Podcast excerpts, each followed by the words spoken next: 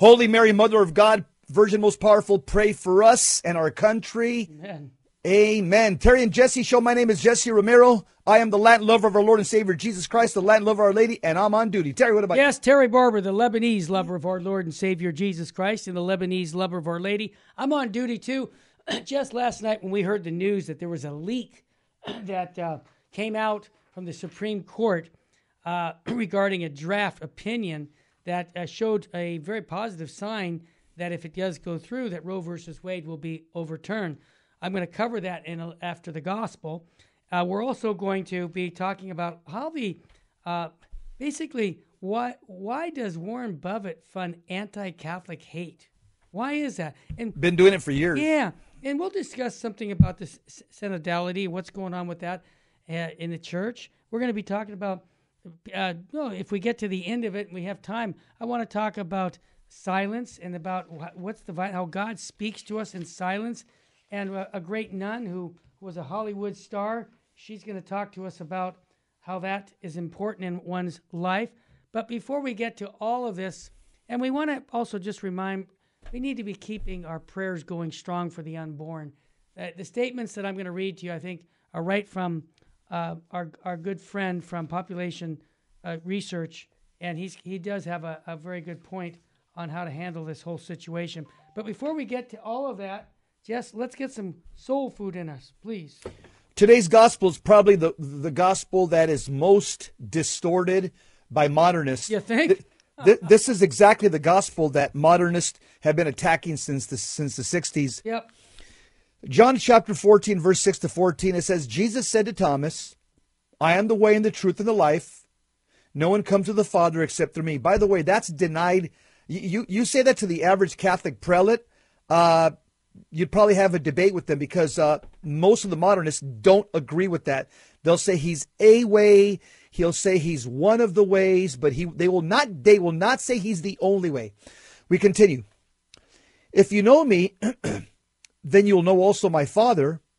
From now on, you do know him and have seen him. Philip said to him, Master, show us the Father, and that will be enough for us.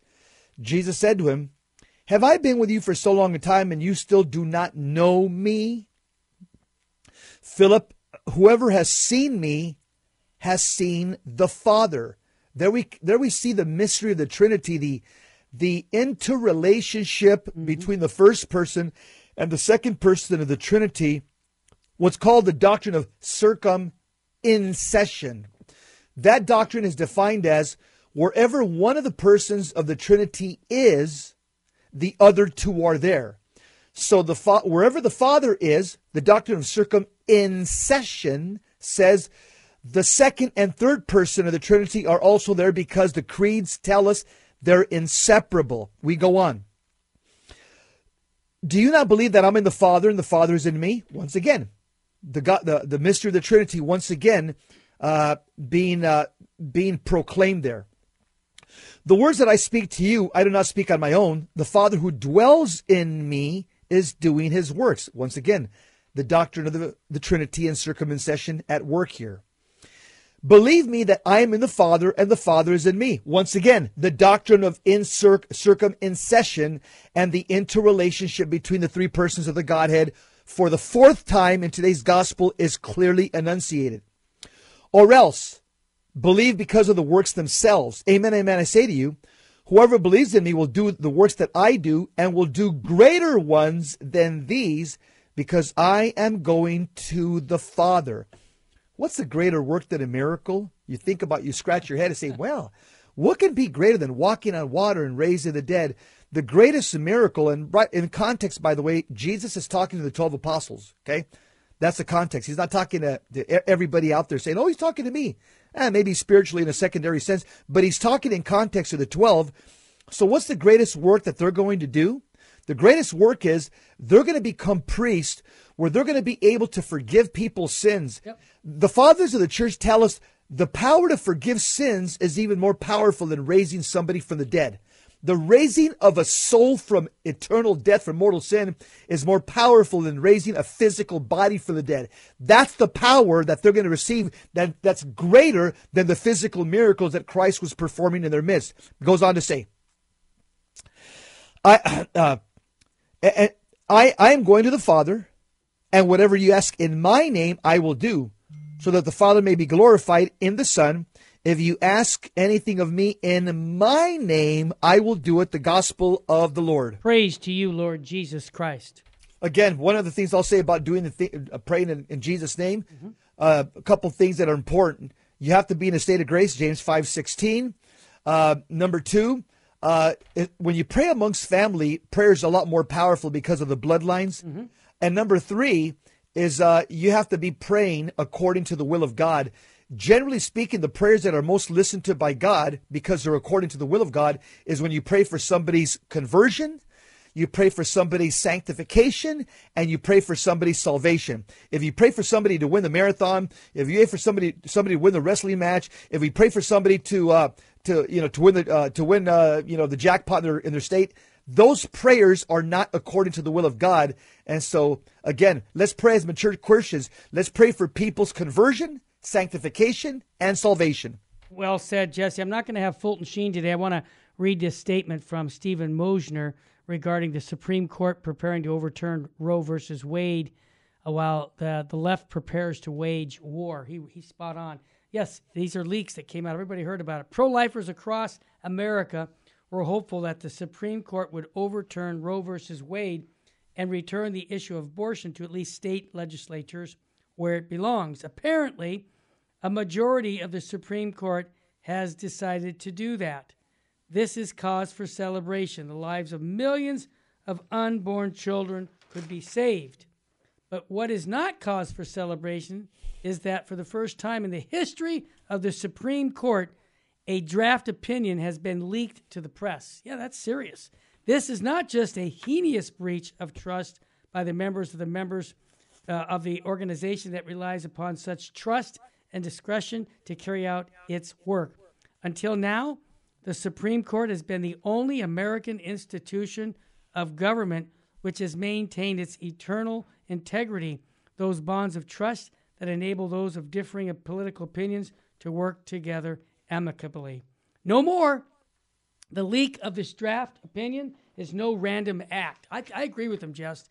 It is carefully uh, ca- collaborated uh, uh, crime aimed at destroying the most prominent constitutional barrier mm-hmm. to universal abortion on demand forever. He's spot on.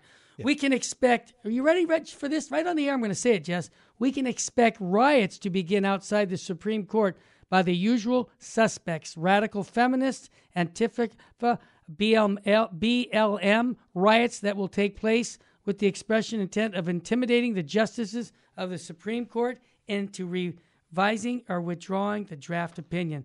This will be an insurrection, although the media will not frame it as such. He's spot on, Jess.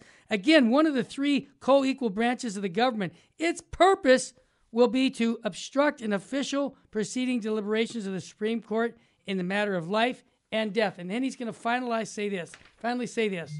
Do not expect the Capitol Police, known as Nancy Pelosi's uh, guards, You like that, Jess? To aggressively protect the court from demonstrators. Our prediction is that they will stand idly by in the face of any violence. He's, she's right. He's right. Do not expect those who engage in violent acts to be charged or, if charged, to be prosecuted. There is a two tier system of justice in our nation. This sounds like Jess Romero talking.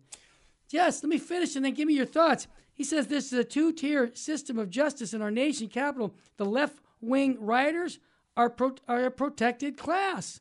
Whatever the final decision issued by the Supreme Court in June, this insurrection may well continue up to the fall elections. Americans need to remember that the left, that the hard left, which is now controlling the Democratic Party, is always at war. They hate the restraints imposed by the Constitution on their radical agenda and are eager to destroy those remaining. Last part they, their half century long war on the unborn is proof of their unbridled lust for power. If they can kill the most innocent among us, they will kill anyone. Their fellow leftists abroad certainly have by the tens of millions. We pray for the safety of the Supreme Court justices who will sign this opinion and for their families. They will be enduring a living hell in the moments to come. May they have the courage to stand straight. Jeff, your thoughts? Yeah, uh, the left sees the midterm elections, they're not going good for them. They stand to lose both the House and the Senate. Mm-hmm. So this was probably leaked by a leftist law clerk. Could Why? Be. To energize the left and get out the vote. Yep. Because they know that the right and patriots are energized because of inflation, the economy, yep. the border crisis, right. the Afghanistan debacle, and the and the and the pending Supreme Court decision to overturn Roe. So the left needs to fire up their base.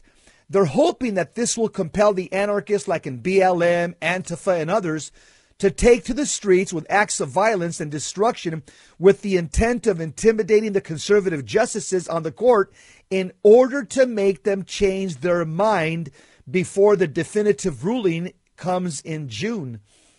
So this is again, this is an ab- this is an absolute tactic of the left. Yep. The leaking of the Supreme Court decision was done intentionally by the left to change the outcome and to get out the domestic anarchists. This is going to be their new George Floyd issue to carry them to the midterms because abortion is a sacrament to the left. Jesse, why don't you really tell me what you think next time? Yeah, you're spot on. Steven Mosher spot on. Father Frank Pavone spot on. We need to defend life here, now, and forever. Stay with us, family. We'll be right back.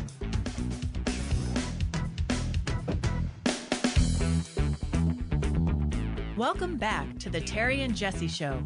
To join the conversation, call 888 526 2151. Now, here's Terry and Jesse. If if somebody tried to take the Holy Eucharist away from Catholics, I dare say a good number of Catholics, millions of Catholics around the country and around the world, would uh, stand up and fight back and be willing even I hope go so. to, to go to jail. Yeah, I'm I'm hoping. Yep. Well, the the issue of abortion is the sacrament of the left. That's right, Jesse. And this is why they're so energized about this because let's not forget as St. Paul tells us in Ephesians chapter 6 that the battle that we fight against is actually against demons literally. Yeah. But but demons they will use useful idiots here on earth yeah. to do their evil deeds. Uh, and guess what? We have no lack of idiots here nope. on planet Earth that are malformed and misinformed. Yeah. And staying on the same topic, essentially, uh, we're the fight of our life, Terry, because the church has been infiltrated by groups such as, uh, such as it's it's uh, it's it, Catholics Catholic for Choice. For choice. Catholics for Choice. Yes, yeah. thank you.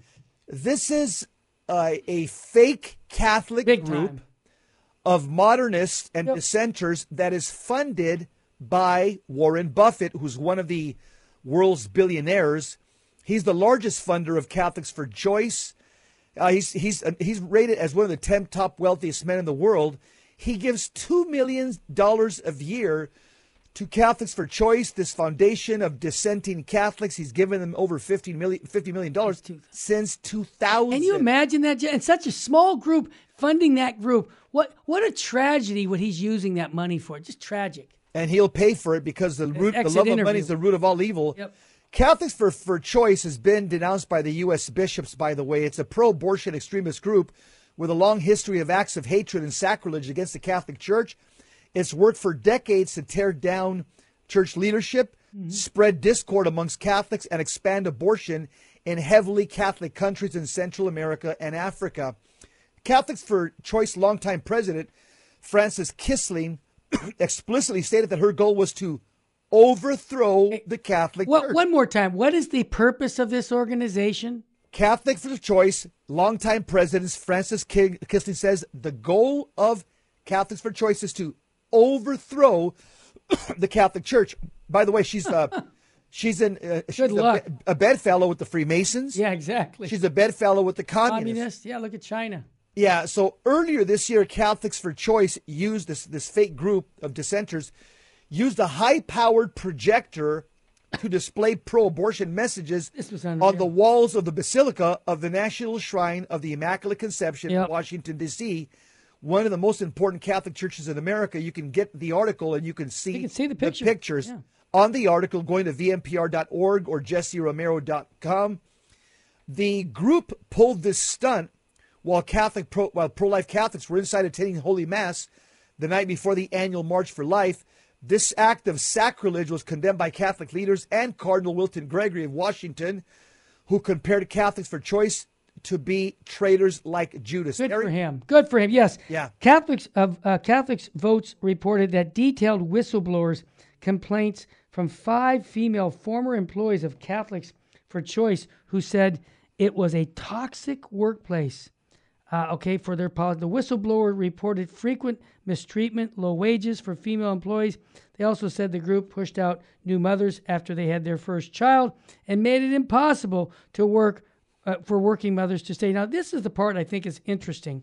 Catholics for Choice is in a financial trouble. Guess why, folks? They're losing over a million dollars just in 2019, the most recent year for which records are publicly available. Several large foundations with bank that which bankroll the organization for many years, like are you ready? The Ford Foundation, have recently cut funding off for the group. Just this next part just blew me away. How, how many how many people actually are members of this organization? Can you tell us? Only, only Catholics for Choice only has about 600. Come on. We Can you imagine? 600 supporters at in the entire at that, United. States. And look at how much money they get $50 million since the year 2000. Jamie Manson is uh, she's, she's the president now of Catholics for Choice. She's the current president. Yeah. Uh, most of its revenue comes from Buffett. A handful of other big corporate foundations also give to Catholics for Choice.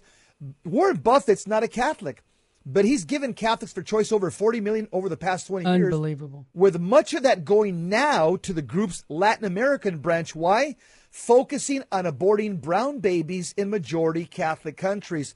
So, first of all, Margaret Sanger, she started the Birth Control League to exterminate Negroes. He said it. Those were her Yeah. words. Now, Catholics for Choice is targeting Hispanic babies for murder. Uh, uh, uh, if if there's if if there is a racist industry in America, people use that word a lot. Racist, racist. If there's a racist industry in America, it's the abortion industry and their overlords, the Democrats.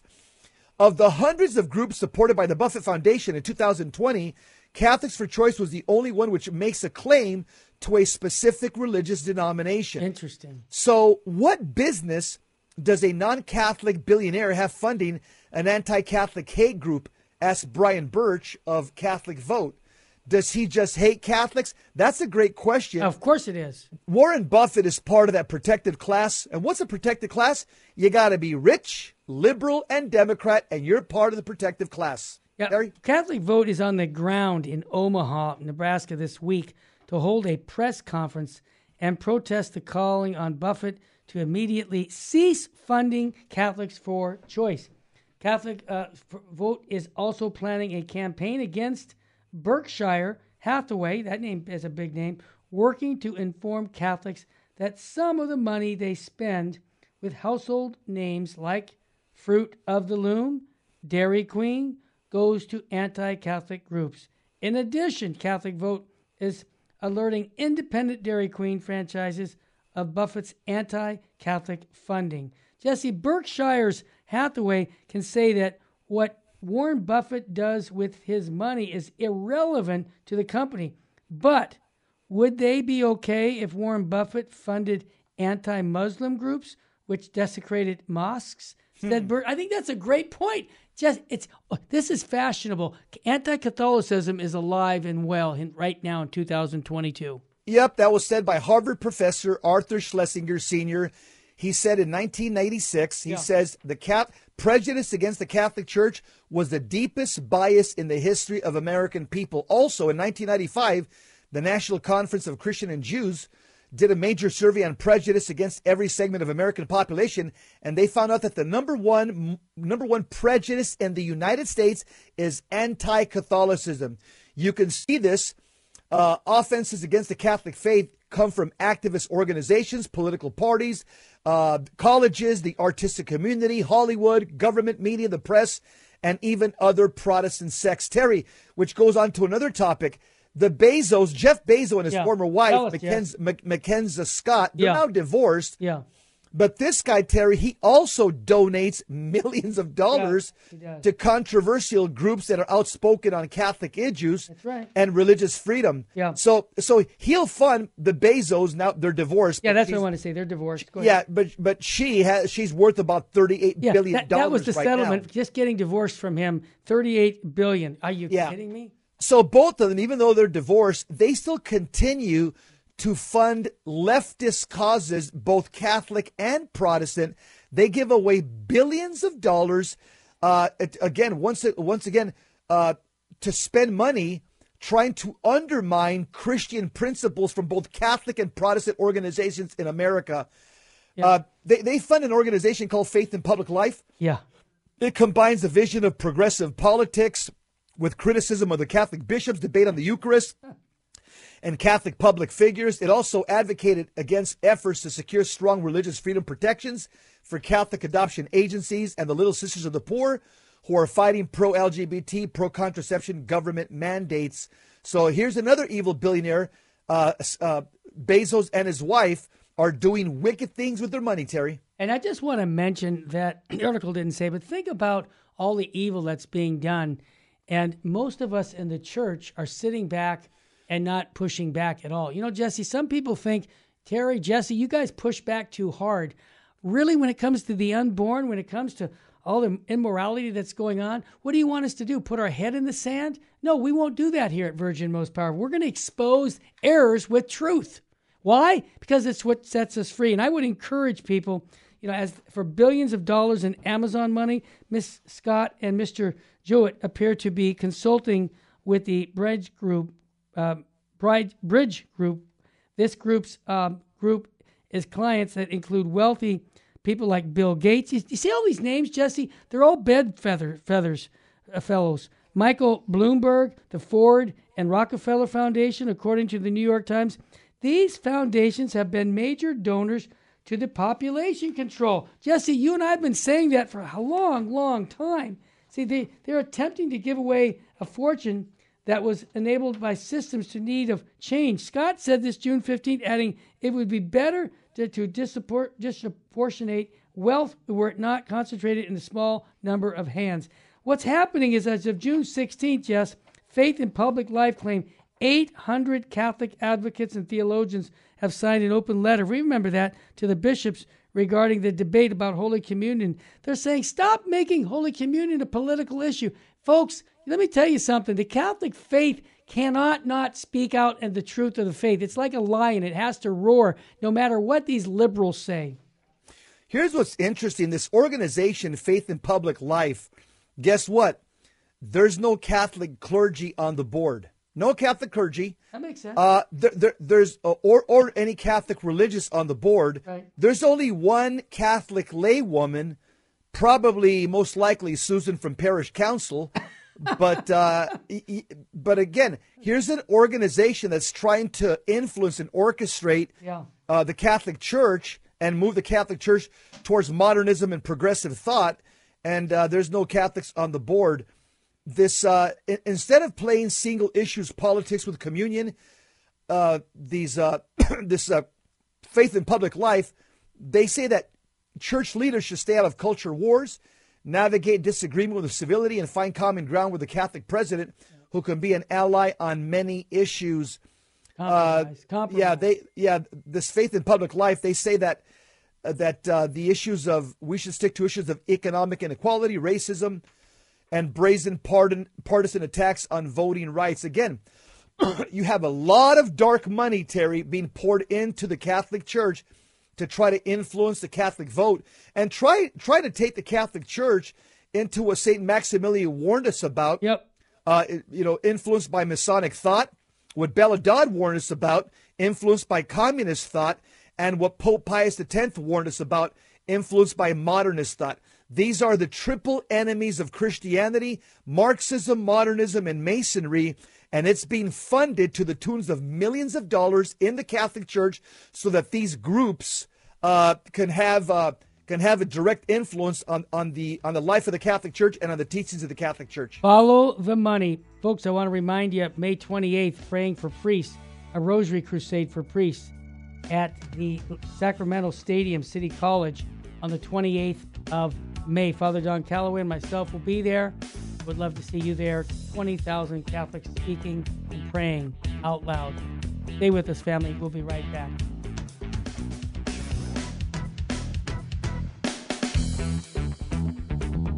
Welcome back to the Terry and Jesse Show. To join the conversation, call 888 526 2151. Now, here's Terry and Jesse. Does the synod inspire you to great faith? I don't think so. Disp- Dispiriting. Hey, Jess, just a Yep. quick note. I'm getting texts. They said, What are you guys, masochists? I'm getting te- I said, What do you mean we're mad? I said, You guys are taking it on the chin right now. Why don't you just be quiet and not talk about this stuff? I, I don't know if the guy's trying to be funny. Jess, what did the gospel say about who do we obey, God or man? Yep, uh, St. Peter said it quite clearly that we, we obey God rather than men. And that's why we have to speak up. And not only that, Terry, again, here's where a lot of Catholics have been, they've been brainwashed. I'll just use a stronger word, brainwashed, is uh, the separation of church and state is not a Catholic idea. Nope. This comes from the Freemasons. It's a Masonic idea. Popes have denounced that idea. So, what affects us? The culture, politics. This is why we have to speak about culture and politics, but we have to put on our Bible glasses, our our biblical worldview. That's what we do at the Terry and Jesse Show. Exactly. We put on these glasses called a biblical worldview, and we look at the world through the lens of the gospel of Jesus Christ. The synod on synodality That's it has begun. Yeah. It's the, a preparatory process of listening and dialogue in parishes throughout the world has been underway since 2021. Nobody's really inspired. The synod will culminate in an international assembly of bishop delegates in October 2023. The Roman project is certainly more promising than the German synodal way. They, they're off the rails. Oh, yeah.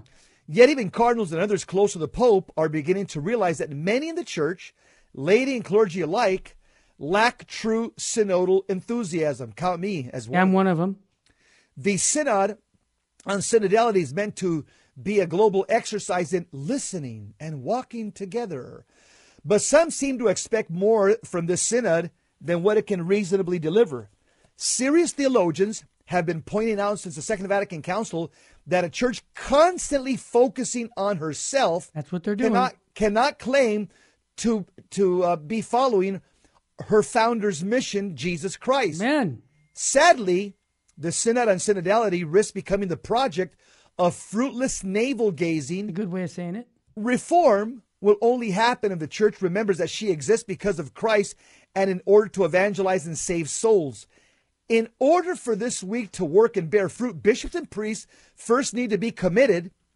At this point, I see little enthusiasm, despite massive Vatican advertising. Mm-hmm. Bishops, priests, and Catholics in general want to walk with the Pope and one another, but this synod has not ignited many hearts or minds. This is due to several factors. Number one, Yep. first, enthusiasm for the synod is hampered by Vatican messaging. One factor in the in the clergy's lack of synodal commitment is the Vatican's frequent chastisement of clericalism. Yep. This clericalism may not even exist. I'm not convinced that the church's biggest problem today is the often alleged antagonism between laity and clergy. Rather, for both the clergy and the laity, a failure to pay attention to the Word of God is of the of the greater he, na- problem. he nailed it. That's Yep. it. Yep. Consider how the Holy See is often not clear about what the word evangelization actually means. Oh my gosh. Some recent Vatican documents are act, are doctrinally opaque and theologically weak, including texts published by the Synod of Bishops and vague references references to Vatican II abound and can be quite misleading. Yeah, we call and the next that, one's- yeah we call that ambiguity. Yes, the next one is very important. The, the second trust in the Synod of Synodality has been damaged by recent pronouncements from Cardinal Jean Claude Hollerich. He's a Jesuit. We talked about him last month, Archbishop of Luxembourg, who will be, are you ready for this? They call it the Relator General of the Synod. Can you imagine? He's in charge? Oh, Commenting on the Synodal way in Germany, he demanded a fundamental revision of the church teachings on homosexual acts. What about the Word of God, man? Do you see, Jess? He, they don't look at God's Word as being important. When hmm. someone is in a key position at a Synod making such comments, it discredits the current listening process. The Archbishop's comment shows the German process is already compromising the Roman project. Go ahead, Jess. Yeah, Terry. Uh, This is bad news. finally, any talk about synodality, decentralization, and unity Yeah. remains unconvincing when the Vatican continues to exercise top down centralized power, for example, when it comes to regulating the Tridentine Rite. Recent Vatican documents curbing the traditional Latin Mass are not written in the spirit of synodality. Nope. As a practical matter, this issue is not urgent in a world where many Catholics are going back and forth between ordinary and extraordinary form, or between Roman and Oriental rites. The documents offer a non solution to a non problem. On a theological level, it is troubling for multiple reasons what, what, when the Holy See declares the post Vatican II liturgy to be, quote, the unique expression of the lex orandi of the Roman Rite, close quote, Can't be. as it does in Traditionis Yep. Custodes. Yep. First, liturgical texts and rituals as expressions of sacred tradition need to be treated with great respect, even if they are now rarely used. Second, the reform of liturgical rites and texts of the 1960s was a massive intervention Fact. guided by theologians Yep. and promulgated by the church's highest authority. But this intervention does not mean that any prior reforms of the Roman liturgy have no theological or doctrinal relevance. Now, what you're going to quote is very important, Joe. Say it This is the most this is Yeah, the most important part of the paragraph. Mm-hmm. As Benedict XVI wrote, quote, what early generations held as sacred remains sacred and That's right. great for us too. It cannot be all of a sudden entirely forbidden or even considered harmful. You can't argue with that statement, Terry. I love that statement. You know, uh, moreover, Pope Francis' declaration that the current state of liturgy is irreversible calls into the question of post Vatican II liturgical reform itself. For if this is the case, and th- guys have talked to me about this, theologians, how was the work of the liturgical reform ever legitimate? Post Vatican II reforms entail historical and theological criticism of the older rituals. As a result, the Reformed liturgy cannot be declared exempt from similar scrutiny and remains subject to development in the directions that are unknown to us right now. No one should presume to possess foreknowledge of where God wants the church to go in the future. Continue, Jess. This is At, unbelievable. at this point, I have not given up hope that the synod and synodality might accomplish some good. But unless it is truly open to the Word of God, That's it. It will. I, there it is. That's it. It will either implode, much as the synodal way in Germany is imploding, or end with a whimper. Yes, the synod needs to be open to the signs of the times, but more open to the light of the gospel. Amen again. Without this light, we can neither distinguish the signs of the times nor, nor know what to do with them. We will need to be open to hearing tough messages, Right. some of which we, sh- we have been ignoring for decades, and we must no longer put unreasonable expectations on the magisterium.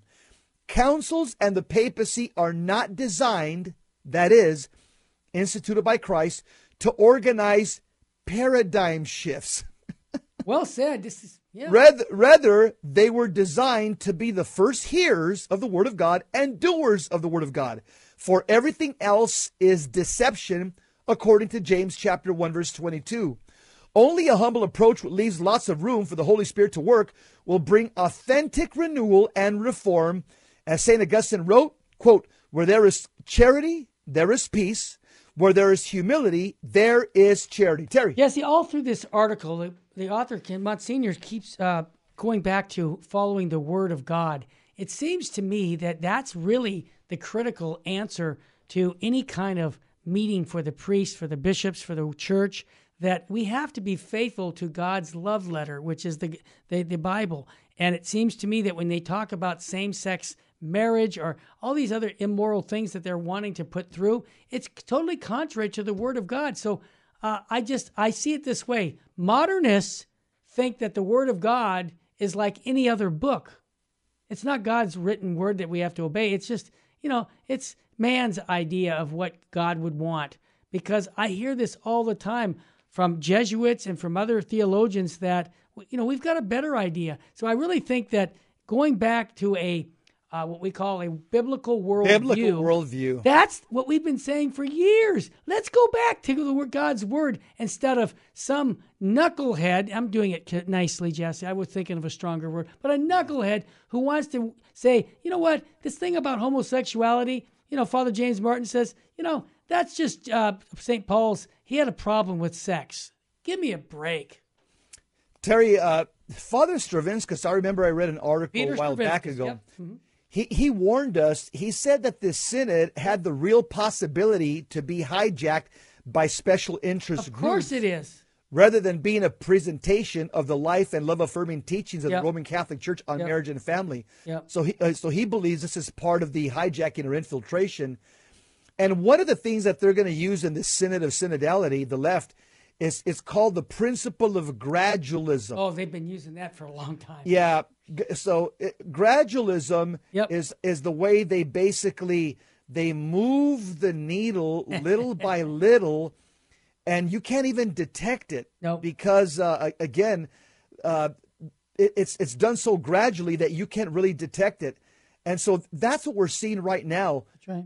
Uh, another thing that I would, one of the things about uh, the synod participants is that a lot of them, Terry, their problem is is that they appeal to the spirit of Vatican II. What the heck is this? That's such a. It doesn't fake- mean anything, Terry. It means my opinion. It means it means my emotions. It means my feelings, which feelings and emotions have nothing to do with doctrinal decisions or dogmatic Exactly. decisions.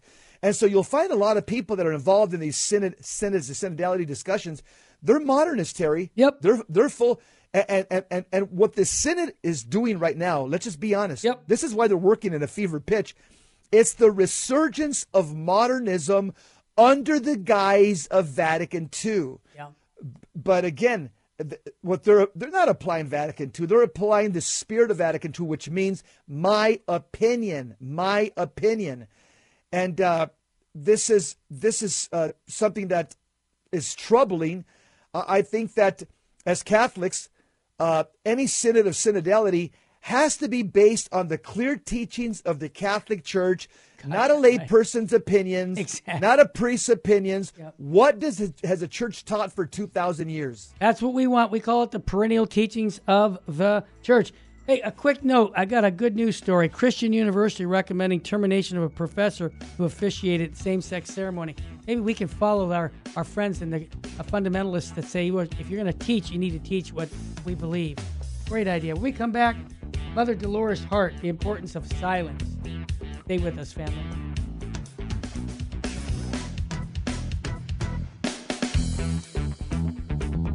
Welcome back to the Terry and Jesse Show. To join the conversation, call 888 526 2151. Now, here's Terry and Jesse. Last thing I'm going to say about the Synod, I'm going to be honest. Yeah. The Synod is being done to normalize homosexuality in the Catholic Church gradually. That's the last I'll say about I got that. one more thing to say. A Vatican diplomat friend of ours said everything's already been determined before the Synod. Everything has been determined. In other words, this is just an exercise to make you feel good. That's how bad it is, Jesse. That's why we need to be praying for Holy Mother of the Church that we have some prelates stand up and be willing to lay down their life for the flock because we need that now because we've got modernists in there trying to just undermine anything that Christ has taught for, you know, from the beginning. And this is why we need to be praying. That's all I'll say, Jess. Let's keep praying. Hey, brother. Yeah, uh, yep. This article you got, The Importance of Silence, about Mother Dolores Hart, famous movie star actress, becomes a Yep. cloistered nun. What's what's up on that, brother? Yeah, this uh, talk about Awesome. talk about uh, a massive conversion. Yeah, you think? She says, "I've been a professed nun of the Abbey of Regina Laudis in Bethlehem, Connecticut, for over 50 years. Wow. Our community follows the rule of Saint Benedict, who put a high value on silence." Yep. Giving a whole chapter to the subject in the work, uh, he he believed that every aspect of the life of those following the rule should should show a great reverence and preference for silence. But knowing how fallible we human beings are, he designated that at the very least certain times of the day and certain times of the monastery should be held in silence.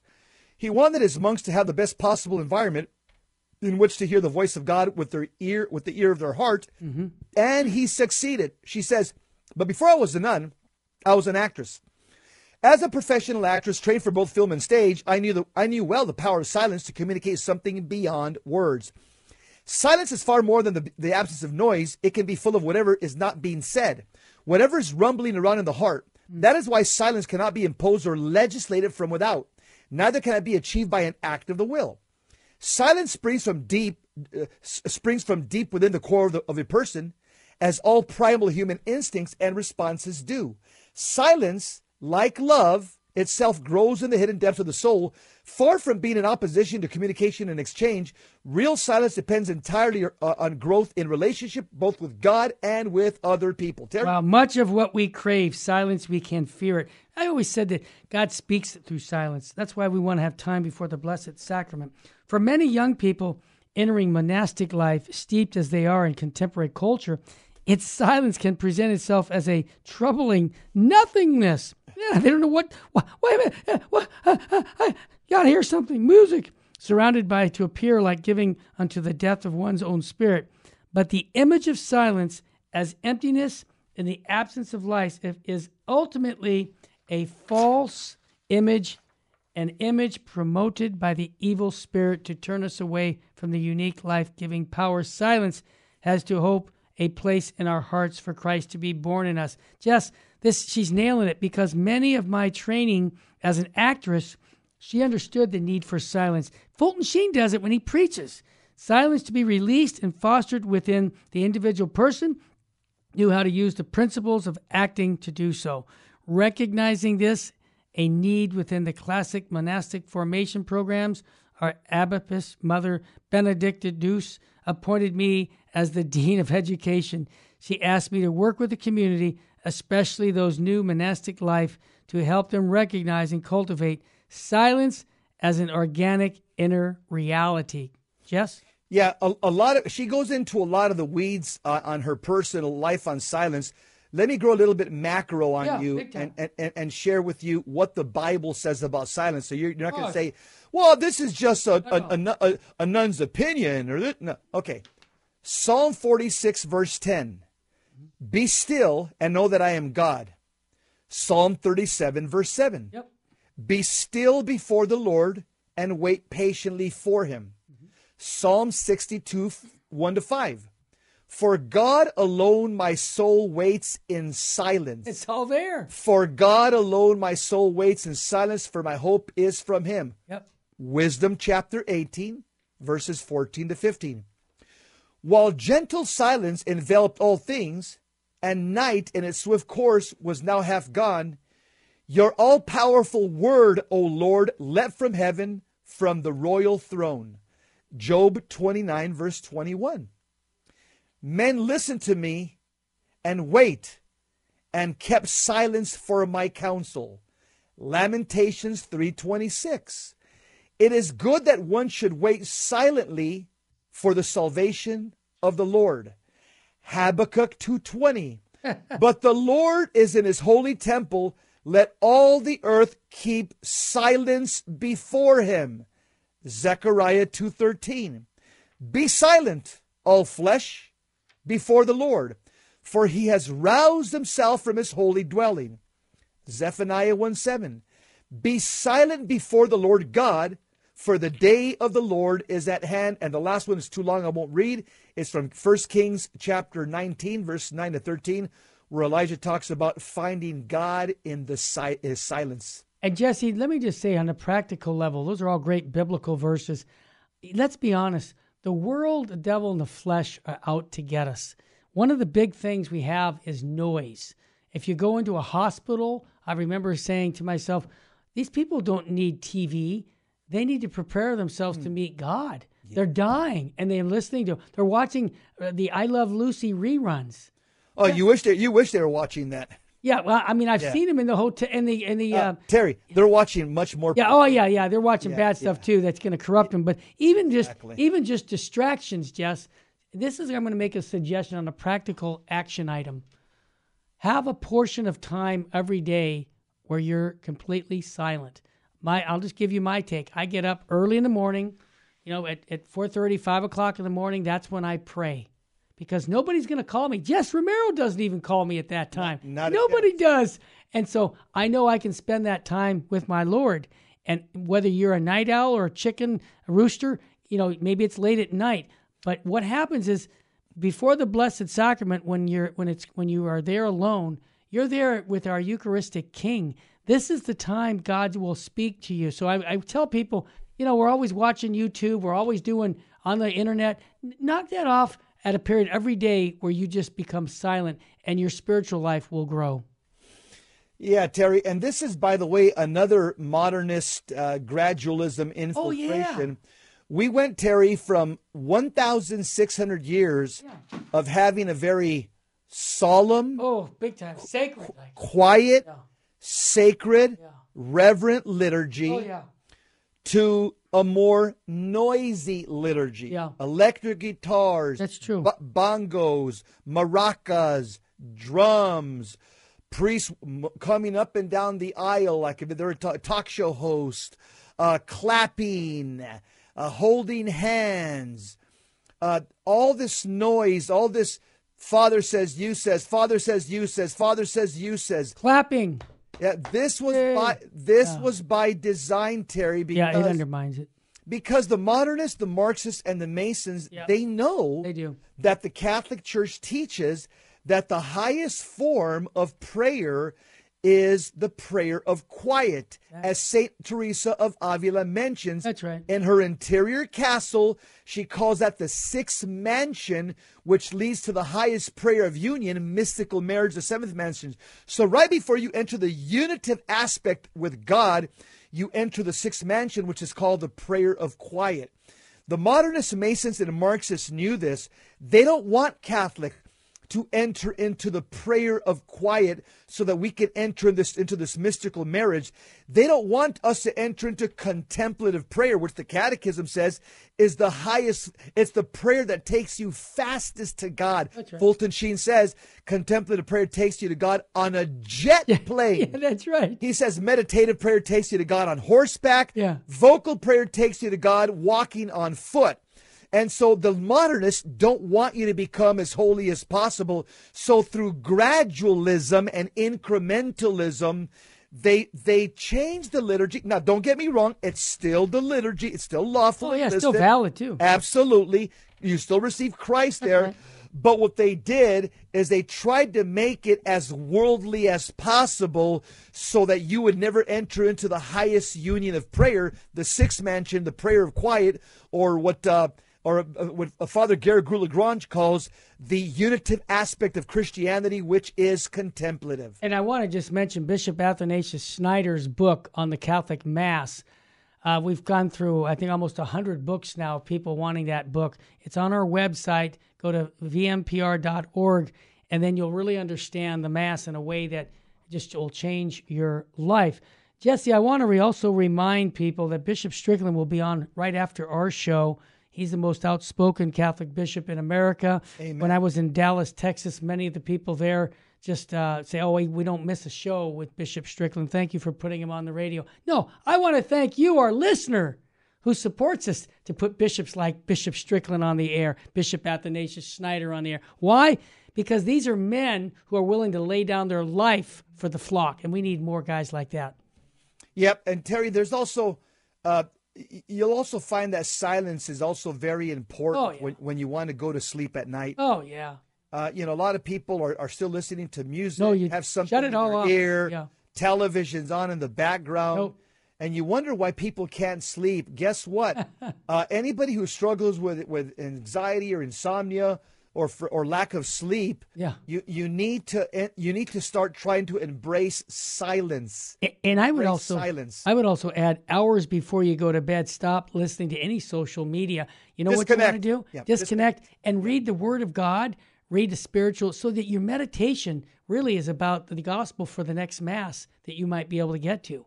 And this way, you're you're not over the top in the sense of always, oh, what's going to happen? I had a bad dream. No, read the Word of God before you go to bed, and then ask Jesus Christ to allow Him to have you with Him all night long. That's what I do. I jump into His lap. You know that image of Jesus with the children?